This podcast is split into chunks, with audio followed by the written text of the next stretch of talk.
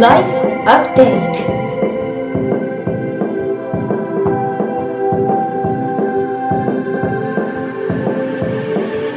Life Update. Life Update.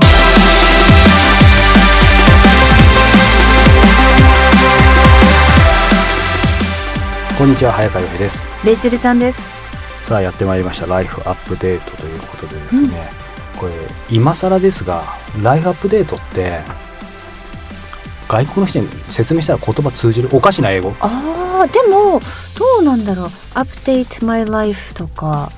あるかもしれないですね。そうなあなんかのアップデートして緊急アップデートしてとか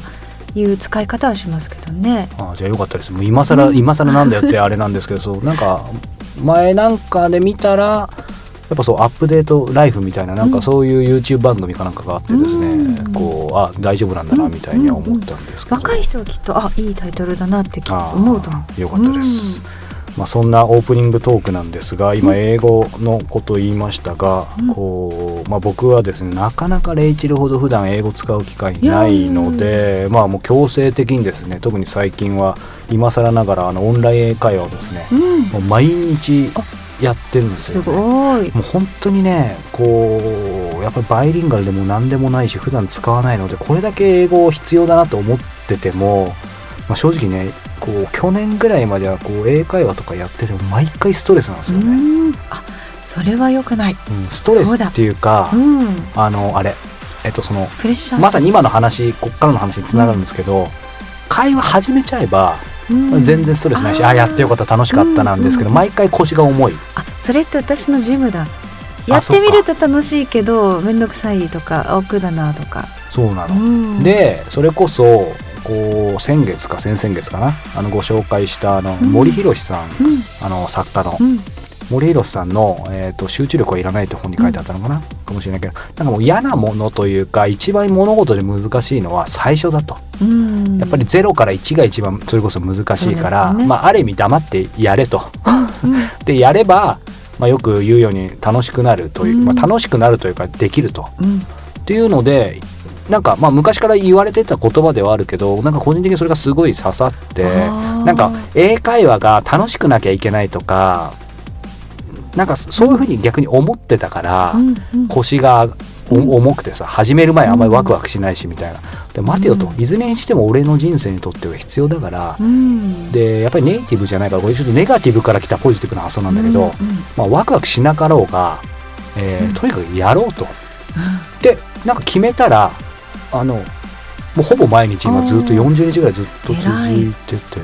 でも自転車に乗る時も最初は転ぶしつまずくしでたそれは転んで痛いし楽しくない。でも乗れたら楽しいじゃないですか。そこの期間っていうのは私たち大人になると忘れちゃいますもんね。どんどんこうそれこそ文字通り腰が重くなってね。うん。であとはまあやっぱりそれなりに英語自分の中では勉強してきたから、うん。毎回こうきっちり準備できなきゃいけないとか、うん。きっちりできなきゃいけないっていうなんかこう縛りがうんだから、そうするとますます重くなるじゃんだもういいやと。ノープランで毎回臨もうと、でそれこそいつもインタビューさせてくれって言ってるんですね、うん。普通ああいうオンライン英会話ってどちらかというと先生がうん。生徒にどんどん聞いてって、そう確かに。そう。しかもこまともに答えられずに結局先生がずっと喋ってるみたいな感じなんだけど、うん。もう僕は最初の時に冒頭で自分はこういうこれこれこういう理由で英会話やってるだからインタビューさせてくれって言われるとみんななんか目白黒させるんですけど、うん。まあ、その一方的にどんどん聞いていくんですけど。面白いそれ。そういいですね。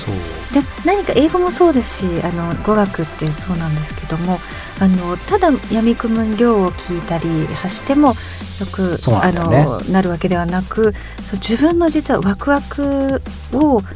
自分のフィールドを英語に持ち込むんですよ。だからすごい好きなものを英語で聞いたり、うん。すごい好きなものを英語で調べたりとか。そうそうすそると全然違う、ね。そうすると同じ勉強でもそこのワクワクする分野があってのフィルターなので全然その吸収率は違う。やっぱりそうなんだ。それ皆さん英語をレイチェル含めてやっぱり使ってる方言うよね、うん。実際だからある意味ある意味というかまあもう本来そういうものだと思うけどえ英語手段だからね。ツールなのでなのでラーメンが好きだったらラーメンの専門用語を英語で覚えるとかそれこそサッカーが好きだったらもうサッカーは英語で語れたりサッカーの音源をサッカーの映像を見るってそういうふうにすると全然違いますね。だから言ってくれた通りで、うん。まあもちろんそのインタビューが、まあ、僕の場合好きだし転職だからうん。インタビューをするっていうまず大枠はあるんだけどもうそれすら最近は超えて、うん。だからそれこそなんだろうななんか餃子好きだったら餃子の話したりとか、そのモーニングのルルーティンみたいな何、うんみたいに聞いたりとか、まあ、最近なんかいい本読んだとかね、うん。まあ、それ自体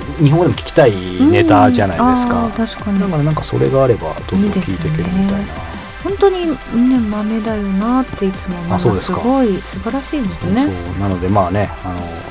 続きまあそれこそ今月のゲストリュウスイさんですし、まあ、レイチェルのねえー番組も言ってますけど、お姉様にもいろいろ英語お世話になってなのでなんかこうまたエンジンかけてもらってですね、えー楽しくまあやっていますので、うん。まあやっぱりね0から1って一番難しいですけどね。あんまり考えずにとりあえず1にしましょうということで、うん。えーオープニングかなこれ、うん。いきたいと思います。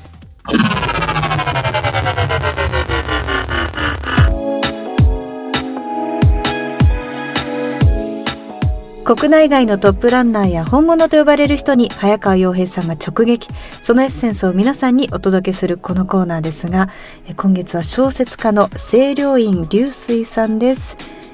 さあ3回目ということでですね、えーまあ、レイチェルが初回かな？うん、なんかリュウスさんと飲んでみたいみたいに言ってましたけど、まあ、はい。本当にですね、えーまあ、面白い方でですね、うん。えー僕今までも数えきれないほどお目にかかってるんですけど、まあ、今回久々の再会ということでですね、えー実はインタビュー終わった後にですね、まあ、僕はお酒いっぱいも飲んでないんですけど、うん。まあ、ある意味の飲むというかあの2人でご飯食べてですね、えーまあ今回のねインタビュー自体がもうほとんどなんかの飲みながら話すような感じに近いんですけど、やっぱり、まあ、レイチェルも多分いっぱい経験あると思うけどさその番組で会った人とか、うん。まあ、特にご縁がある人とはさはい。その後話すのも楽しいよね。楽しいですね、やっぱりゲストで出会ったけどその後プライベートも仲が深まって友達になる人もいますからね。うん。そうなのでまあねあの今回も久々にこうその後話してですね、まあ、いろんな、えー個人的な話だったり、まあ、仕事の話だったりもできたんですけど、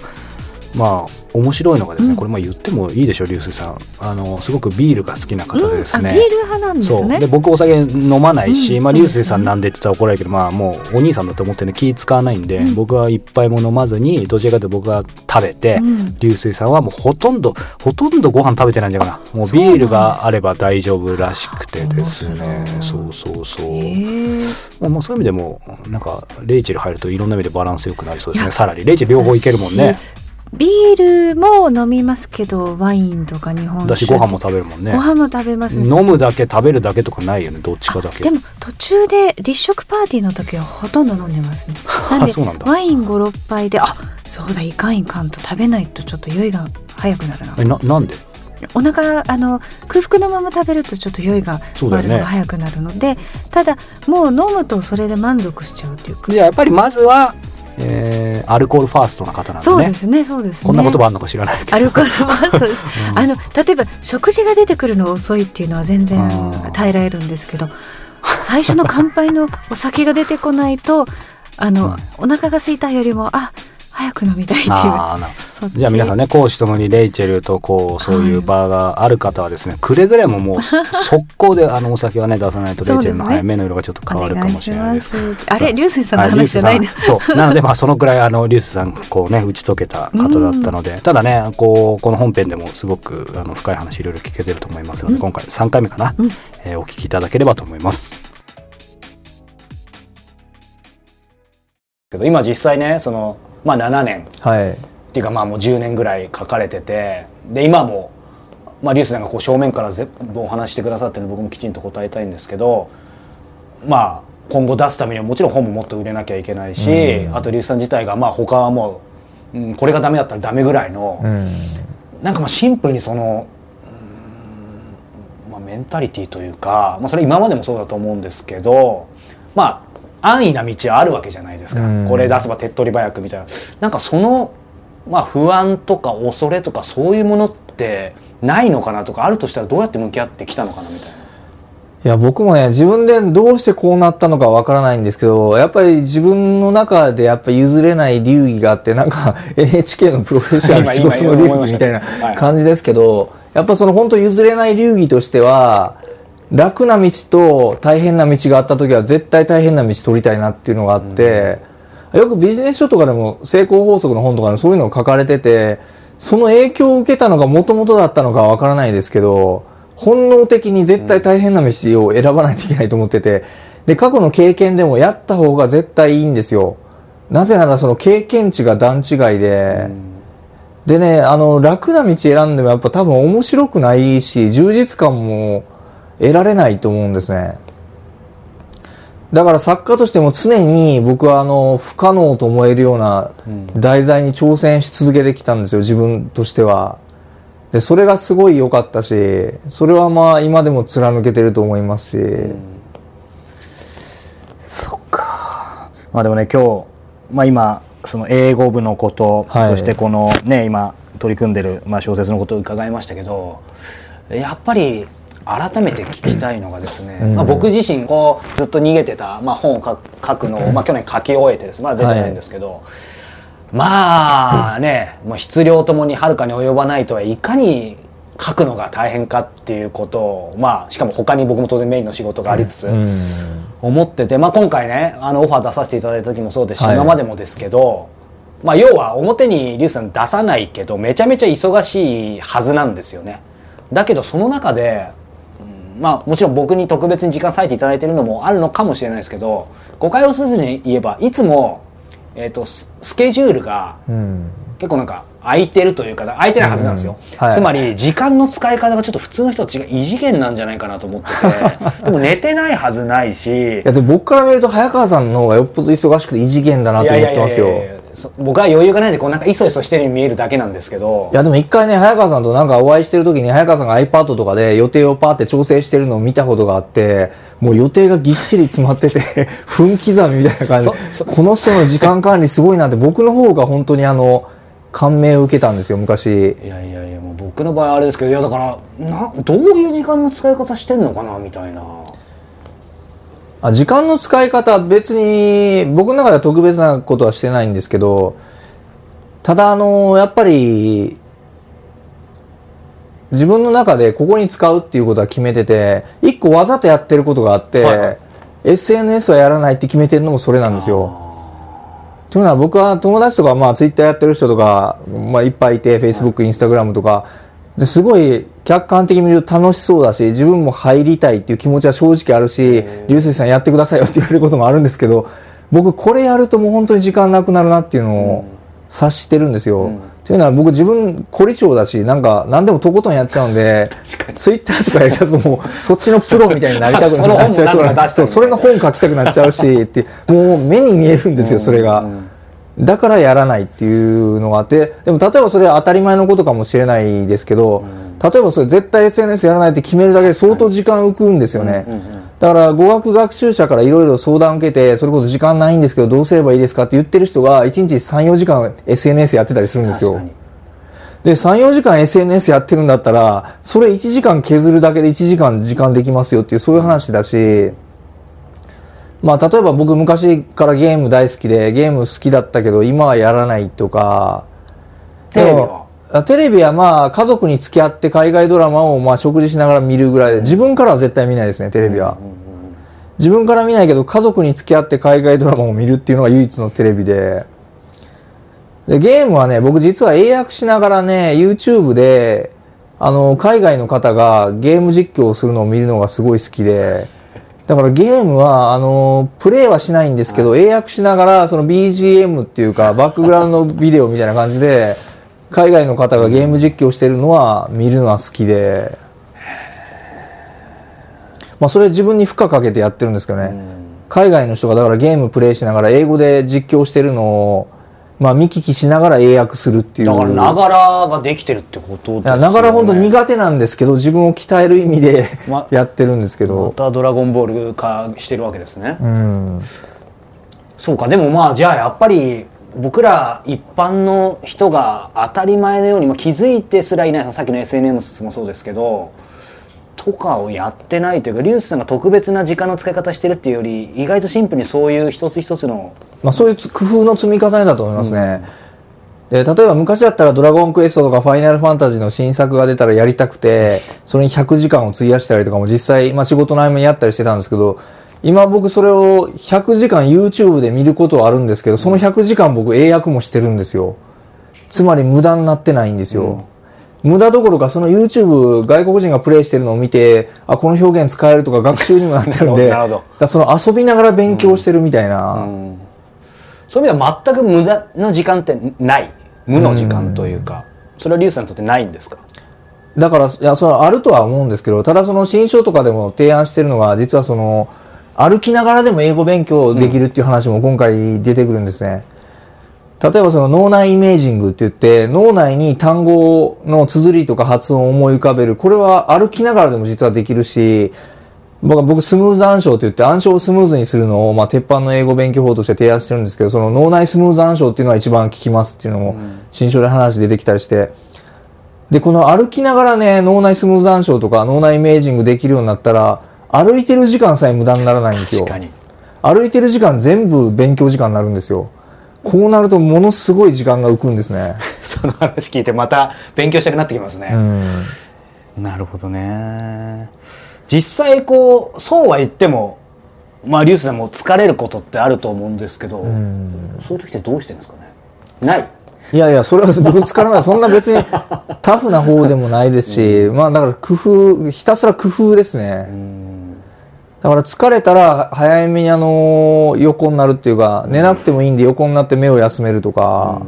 そういう工夫でまあ能率を高めるっていう。でも夜型ですよねまあ基本は夜型ですよ。睡眠時間はどのくらいなんですか？睡眠は普通に、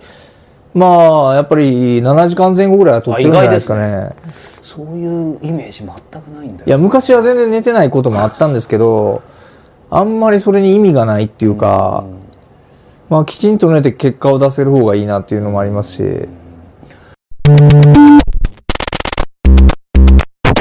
Weekly Update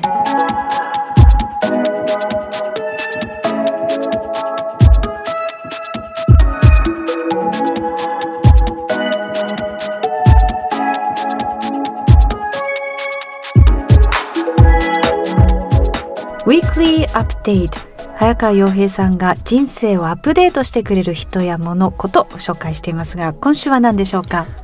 タイモチーズケーキです。タイモチーズケーキ。芋のチーズケーキ？そうです。タイモというのは知ってます、知らないですね。これ沖縄だけなのかな？ちょっとわかんないんですけどすごく粘り気のあるですね、うん。こうお芋なんですけどもそれを使ったチーズケーキということへでー。芋好き？芋好きです。あさつまいもとじゃがいもどっちが好き？じゃがいもかな。あさすが欧米の方ですね。違うか。まああのー僕は両方好きなんですけど、まあねこれは本当に絶品でですね、ええ先に言うとですね、えーこれ沖縄の、えーお店でしか買えないんですよ。なのでもう実はこう半年以上、まあ、1年近く前からこれ知ってるんですけど、うん。なかなかこの番組でねうん。こう場所限定で買えないあっていうのはちょっとうどうしようかなと思ってたんですけど、ただこれ聞いてる方はやっぱ行動力ある方多いでしょうし、まあ、沖縄ね、ん、えー足運ぶ方もそれなりにいるでしょうからもしかしたら沖縄で聞いてくださってる方もね、そうですよね。なんで、まあ、満を持してというかですね、えーちょっと紹介したいと思うんですけど、このタイモチーズケーキ、えーまあ、タイモ工房というところで作ってるんですけど、これ今、はい。タイモって、ちょっとホームページ見てるんですけど、うん。タイモは、えー親芋の周りに子芋がたくさんつくことから、子孫繁栄の食材とされ、お祝い事に欠かせない縁起物。栄養成分もカリウムやカルシウム、うん。鉄分ビタミン A、C が豊富で大変高価な食材としてえー珍重されています。えー、あなんだろうね。ちょっと里芋に近いのかな？に似てますね見た目は。そう。ただまあ里芋っていうとなんかえ里芋とチーズケーキみたいな感じですけど、全然ですね、まあ、やっぱり食べるとさすがこのシェフがですねイギリスでそれこそ修行をずっとされてたシェフらしくてですね、へ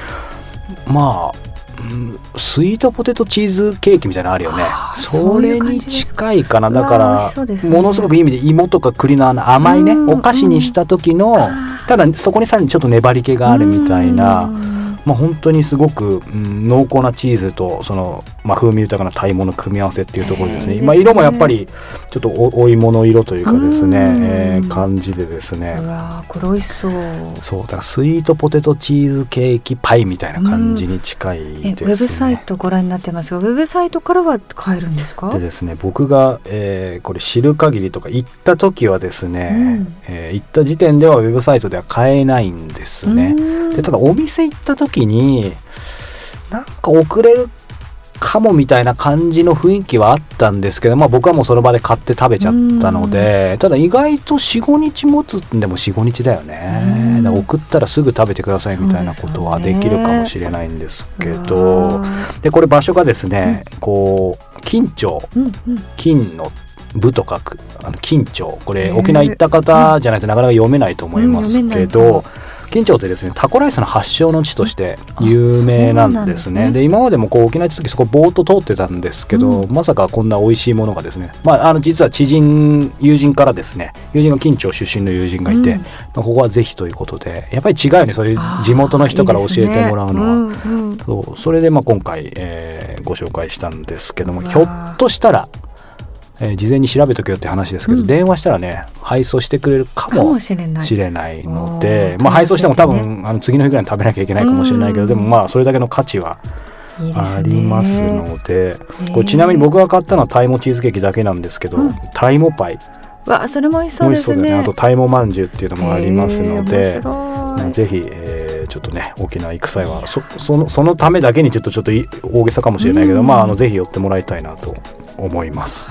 もう収録中いつもお腹が空いてますけど、はい。今日はこれ答えますねはいお腹にね,、ますということで今週のウィークリーアップデートタイもチーズケーキでした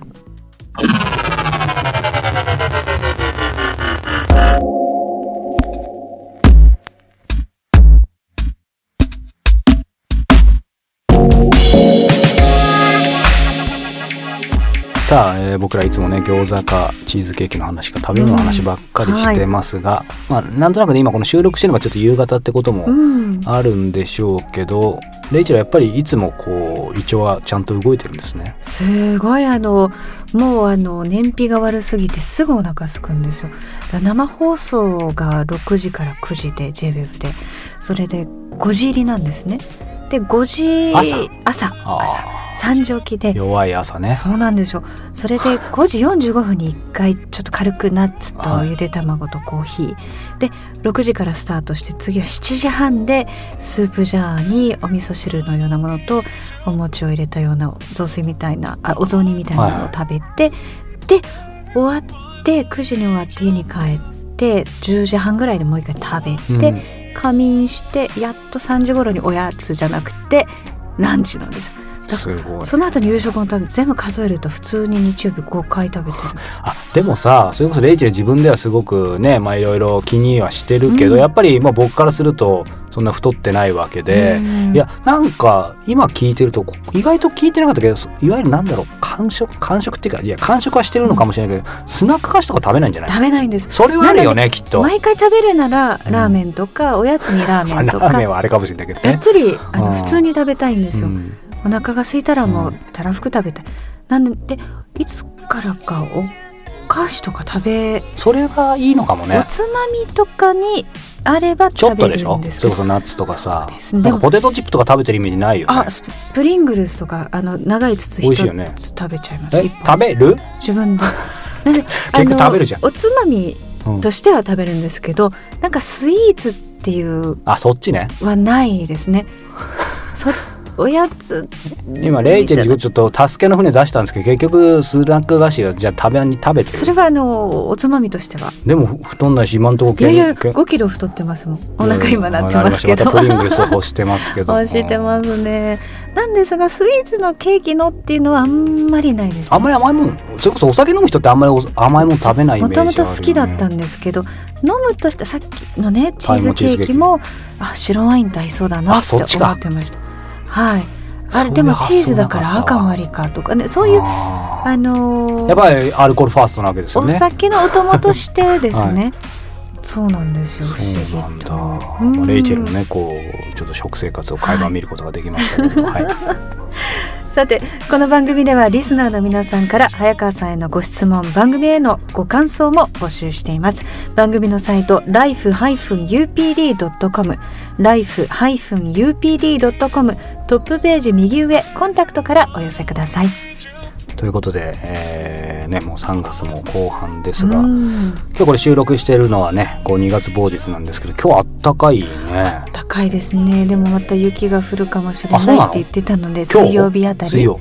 なので、まあ、これはは聞く、い、いつの水曜かすみません、聞いてる方たちはご存知ないと思いますけど。雪降った時かなと思うかもしれないし降らないかもしれない。し今年そんなまだちゃんと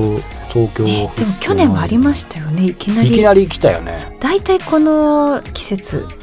降りますから、今日久々にすごい暖かくランニングしたんですけどうん。そうもうなんかなかなかできないかなってあこの時期はさうん。また寒くなりそうなんで。ねえ。でもいい季節がもうちょっとしたらやってきますね。すね。これ聞いてくださってる方たちはもう、ひょっとしたらちょっと暖かい小春日和もあるかもしそうれません、ですね。それではまた来週。Bye for now. Love